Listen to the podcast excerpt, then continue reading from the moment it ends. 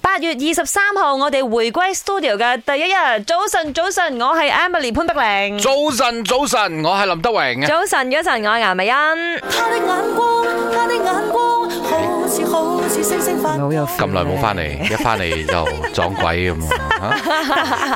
唔係啦，因為咧前兩日就係七月十四同埋呢個盂蘭節啦。嗱，大家都知道我工人就啱啱就翻咗印尼啦，係咁換咗個新嘅嚟，我真係多得佢唔少。但好彩我翻翻嚟公司我呢度，佢話俾我聽，佢上到我三樓嘅時候，睇到對面嗰間屋，即係隔離啊，我隔離嗰間屋咧，有個長頭髮嘅女人喺度。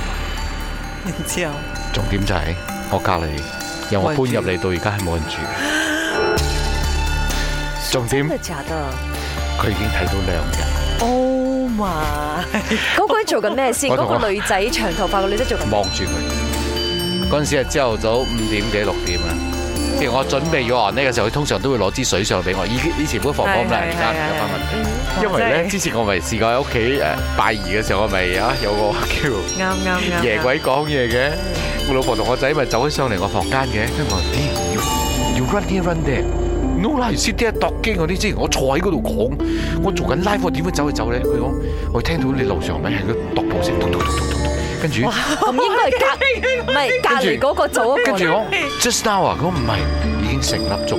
係咯，隔離嗰個女仔嚟聽嘢，同埋佢可能好興奮喺度行嚟行去哎你好得人驚，我心嚟一嚟啊，正話。而且咧，淨係得樓下嘅人聽到，即係你喺個房度我哦係聽唔到嘅。呢個真係科學解釋唔到，可能佢喺你隔離黐住係，你唔知我今晚就會介紹我兩個朋友俾 佢識，啊跟住就跟你哋翻屋企㗎。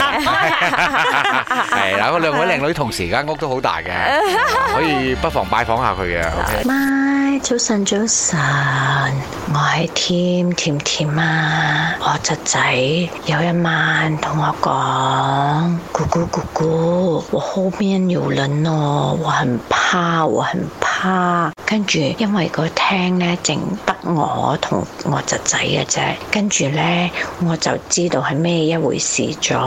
有朋友揾佢同佢玩，跟住之後我企起身，好大聲咁鬧：你唔好搞我哋啊吓！你一係啊快啲出去啊！跟住就冇事咗，呢個係真人真事嚟㗎。